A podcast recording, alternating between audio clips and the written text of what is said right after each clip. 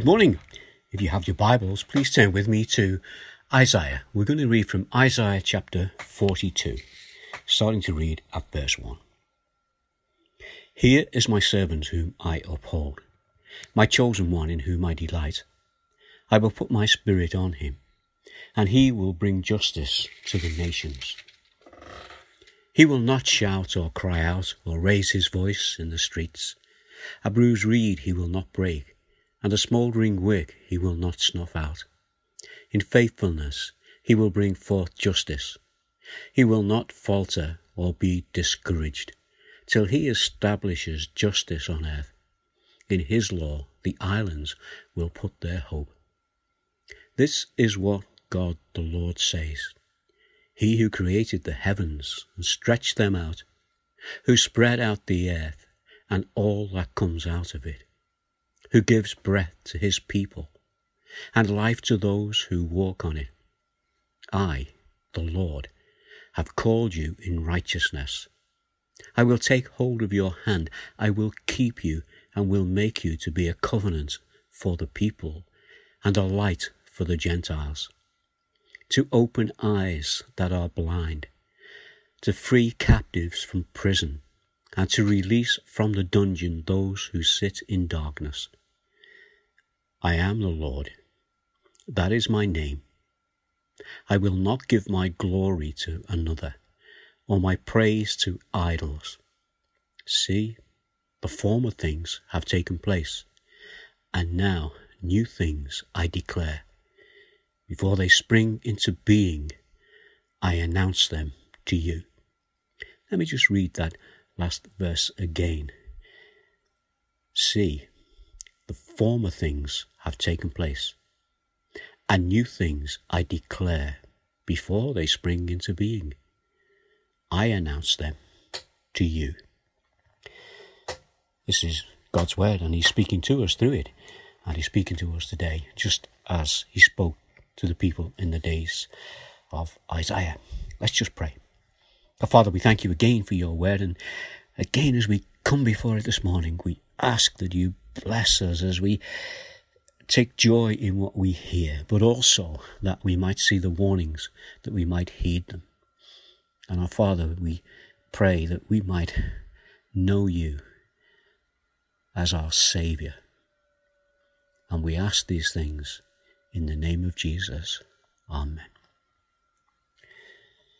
So, this passage uh, from Isaiah, it's one of the seven passages, and verse 42. We're just going to really go through verse 1 and 1 to 4.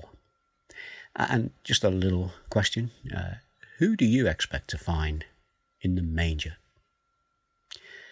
This year, because of COVID 19, things have changed dramatically and they have impacted on the way we live, not least of all on how we will spend Christmas. But as we approach Christmas, I would like us to walk in the shoes of the prophet Isaiah. Isaiah lived during the time when God's people, who, because of their rejection of God, were living in difficult times. They were living in captivity in Babylon. Life for them had changed drastically, and it seemed that there was very little light at the end of a dark tunnel. Isaiah was sent by God with a message for the people of his day. But God also has a message that extended into the future, going beyond the future of the people in Isaiah's day. His message was also for the people who were around at the time of the birth of Jesus, and also for us who live today. And also, it goes on for those who will live after us. Let me put it this way the message from Isaiah is for those who were around before the birth of Jesus, for those who lived during the time from his birth to his resurrection and ascension, and then for you and I today, and also for those who will come after us, and it will be there until Jesus returns. So, this is an everlasting message. The book of Isaiah is 66 chapters long. There's an awful lot of information in there. It's a wonderful book to read. And in it we have important glimpses of the baby, the baby who was to be born in Bethlehem, the one who would be the man who would walk the streets of Galilee and Jerusalem, the Saviour who would die, and the one who will return as King of Kings, whose reign is eternal. Who is this person? Well, in one word, Jesus. You know, we I've seen quite a few uh, new births during this COVID uh, period, and I'm sure that they have all been delivered by a much stretched NHS. And as these little babies have come into the world, they have been welcomed, and we welcome them, and we pray for them. We continue to pray for them, and we continue to pray for their safety. I want us just to think about um, an expectant mother. You see, an expectant mother will more than likely want to know as much about her child before the child is born as much as she can. And those mothers can, by means of a scan, view something that has not yet been seen. And from this, they can be given information about the one who is yet to be born. Information like uh, the time of the birth and probably the place of the birth. Arrangements might be made for them to have appointments, and maybe they'll have the birth in the women's hospital, maybe they'll have it at home, maybe some other hospital. Uh, one thing for sure, it certainly won't be in a stable. Uh, I hope not, anyway. But bear this thought in mind as we look at what Isaiah will tell us about a child who would be born. And that birth would have happened some 600 years after Isaiah had died. Isaiah's faith was in the things unseen. Isaiah's message to his people was to remind them that they had turned their backs on God. They only had themselves to blame for the state that they were in. They were living as captives in the land of Babylon. But God had a plan and God had heard their cry. And He would prepare a way for them to be set free from their bondage and to be given the opportunity to turn their lives back to God. That was God's message to them. God's message has not changed. God has not changed. And that message is the same because we as people have not changed. We still live as imperf- imperfect people in what is still an imperfect world. Let's just remind ourselves of what Paul said in Romans chapter 3 verse 23. All have sinned and fall short of the glory of God. You know, this is a truth, a truth that applied to the people in the days of Isaiah, a truth that applies to us in our day today. Now let's just think about what we thought in that illustration the scan of an unborn child. We could treat this that Isaiah is showing us as really like, if you want, the scan of an unborn child. In Isaiah 42, Isaiah is going to give us an insight into the birth of Jesus. Jesus, as in this case, God's servant. So let's go to Isaiah 42 and let's just go through verses 1 through to verse 4 and let's just um, look at them together and see what we can learn from them.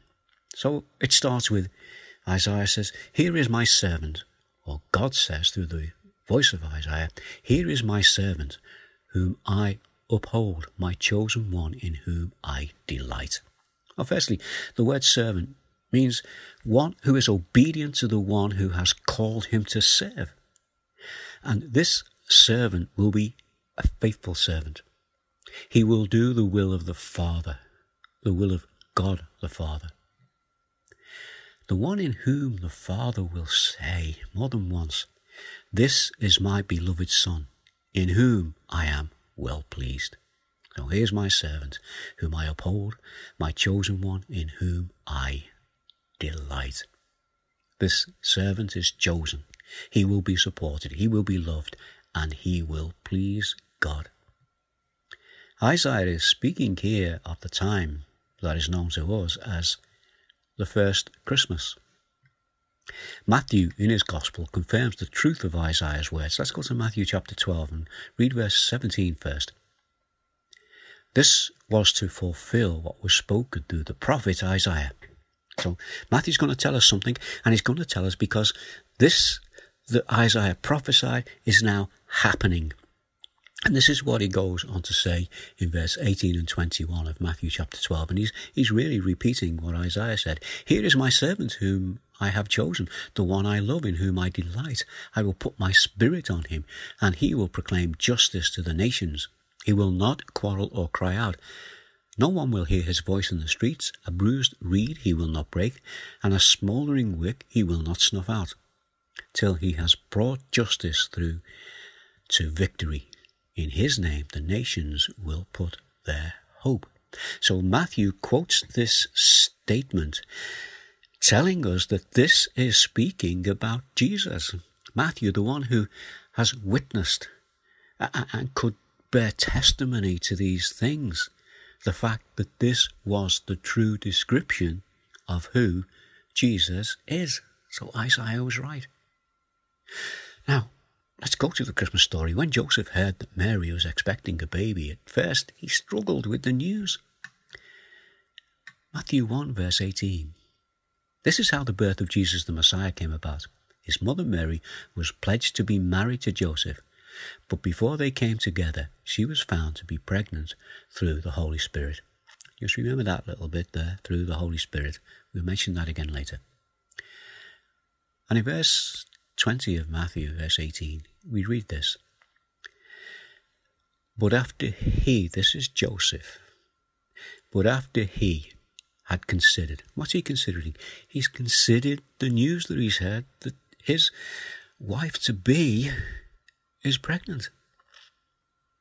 But after he had considered this, an angel of the Lord appeared to him in a dream and said, Joseph, son of David, do not be afraid to take Mary home as your wife, because what is conceived in her is from the Holy Spirit. There's that phrase again. You know, when I think about these things, I wonder if Joseph, on considering these things, called to mind more of the words of Isaiah. Joseph was a faithful man. He would have known the book of Isaiah. He would have known passages from it. Maybe he learned them from school, as they did in those days, where they could recite a whole book.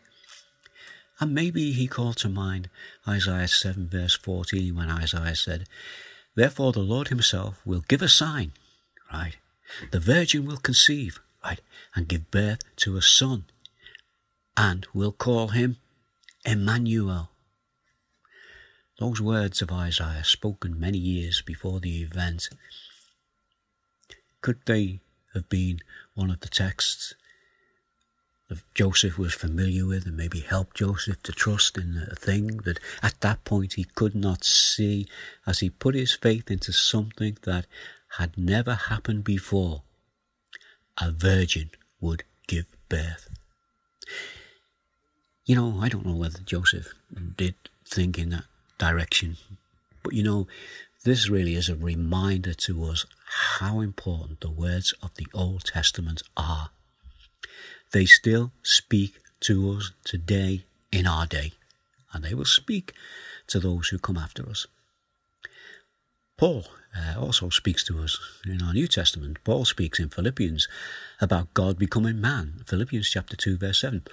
Rather, he made himself nothing by taking the very nature of, this is the word, a servant, being made in human likeness. So, this is the servant that Isaiah was speaking about 600 years earlier. But now back to Isaiah as he reveals to us the nature of this child and what his work would be. We read this in that chapter 42. I will put my spirit on him, and he will bring justice to the nations. Okay, I did say when we looked at Matthew 1 verse 18 to remember that little phrase, through the Holy Spirit. I will put my spirit on him. Matthew 1, verse 21. Back to the Christmas story as told to us by Matthew. She will give birth to a son, and you are to give him the name Jesus, because he will save his people from their sins. This baby would be a faithful servant to do the will of God, which is that none should perish, but that all should be saved. That was God's desire for the nation of Israel in Isaiah's day, and the same desire is for us to be saved in our day. He will save his people from their sins. But what about these glimpses of the baby, what he will be like? What will he be like when he grows up? Back to what Isaiah said in, in chapter 42. He will not shout or cry out. A bruised reed he will not break, and a smouldering wick he will not snuff out. Let's just look at them individually.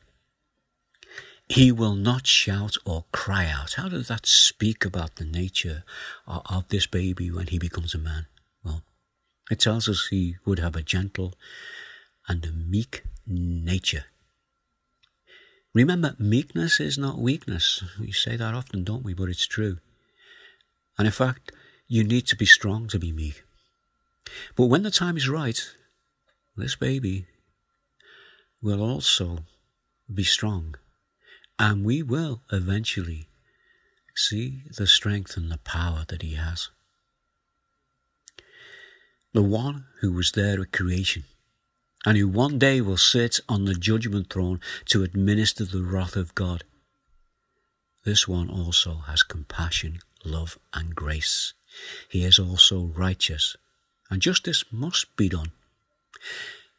We see all these things in the book of Isaiah, but this morning we're looking at the servant and we see the work of the servant. Let's go back to Matthew chapter 9 and verse 36. This is showing something of the nature of Jesus. When he saw the crowds, he had compassion on them because they were harassed and helpless like sheep without a shepherd. John also in 12 verse 47 if anyone hears my words but does not keep them, I do not judge that person, for I did not come to judge the world, but to save the world. That was his mission when he came. This is God's day of grace that we live in. This is our opportunity to listen to the compassionate words of Jesus. Let's see what else we learn from this uh, chapter 42 of Isaiah. A bruised reed he will not break. That means he will not crush the weak. Matthew 11:28 Come to me all you who are weary and burdened and I will give you rest. These are the bruised reeds that he will not break. Rather than that, he will bring those words Come to me, all you who are weary and burdened, and I will give you rest. This is the rest and the peace that we have when we know him as our Saviour. Isaiah goes on, and the smouldering wick he will not snuff out. What does that mean? That means Rather than extinguish a weak flame, he will fan it into life. You know, we see that time and time again as he dealt with the disciples, they let him down. They started to wander away. Their light was beginning to dim. He didn't snuff them out. He did bring them to book. He would say to them, Oh, you of little faith. But then he'd go on to build up that faith, to fan the flame and bring the smouldering wick into a burning desire. He will not snuff it out. John 10, verse 10. The thief, thief comes only to steal and kill and destroy. I have come that they may have life and have it to the full. Not just life, but life to the full. And not just this life, but eternal life. Back to what Isaiah uh, had said. In faithfulness he will bring forth justice. He will not falter or be discouraged till he establishes justice on earth. In his teaching, the islands will put their hope. That's partly speaking of the strength and the power of who Jesus is. But you know, for us this morning and for us as we approach Christmas, the gift has been offered but we must remember there are consequences from refusing to accept it. And this little verse here is a reference to when Jesus will return, and when he returns, this time he will come as judge. Put their hope in. What do you hope for this Christmas? The special gift that you, as yet, have not seen when it comes, will it come wrapped in bright, shiny paper? When you open it, will it be what you want or will it be what you need? I want us just to consider uh, as we finish this morning the words of a hymn. I want to just share these words with you. Sometimes when we just listen to them, we can take them in more. But listen to what it says. This is about hope. My hope is built on nothing less than Jesus' blood and righteousness. I dare not trust the sweetest frame, but wholly lean on Jesus' name. On Christ the solid rock I stand. All other ground is sinking sand. When he shall come with trumpet sound, oh may I then in him be found, dressed in his righteousness alone, faultless to stand before the throne. On Christ, the solid rock, I stand. All other ground is sinking sand. Who do you expect to find in the manger? Well, listen to the words of Isaiah that we've looked at this morning. And we will see the one who is the servant who came to serve. And part of that service was for him to lay down his life so that you and I could live, free from God's wrath. Let's pray. Our Father, we just thank you that we can approach Christmas, and as we do, we can see more of you. And we pray that that is what we will do. Yes, we will enjoy all the other things, the lights and the tree and the cards and the presents. But our Father, don't let that be the important part of Christmas. May you be the centre. May Jesus be the centre. And we ask these things in his name. Amen.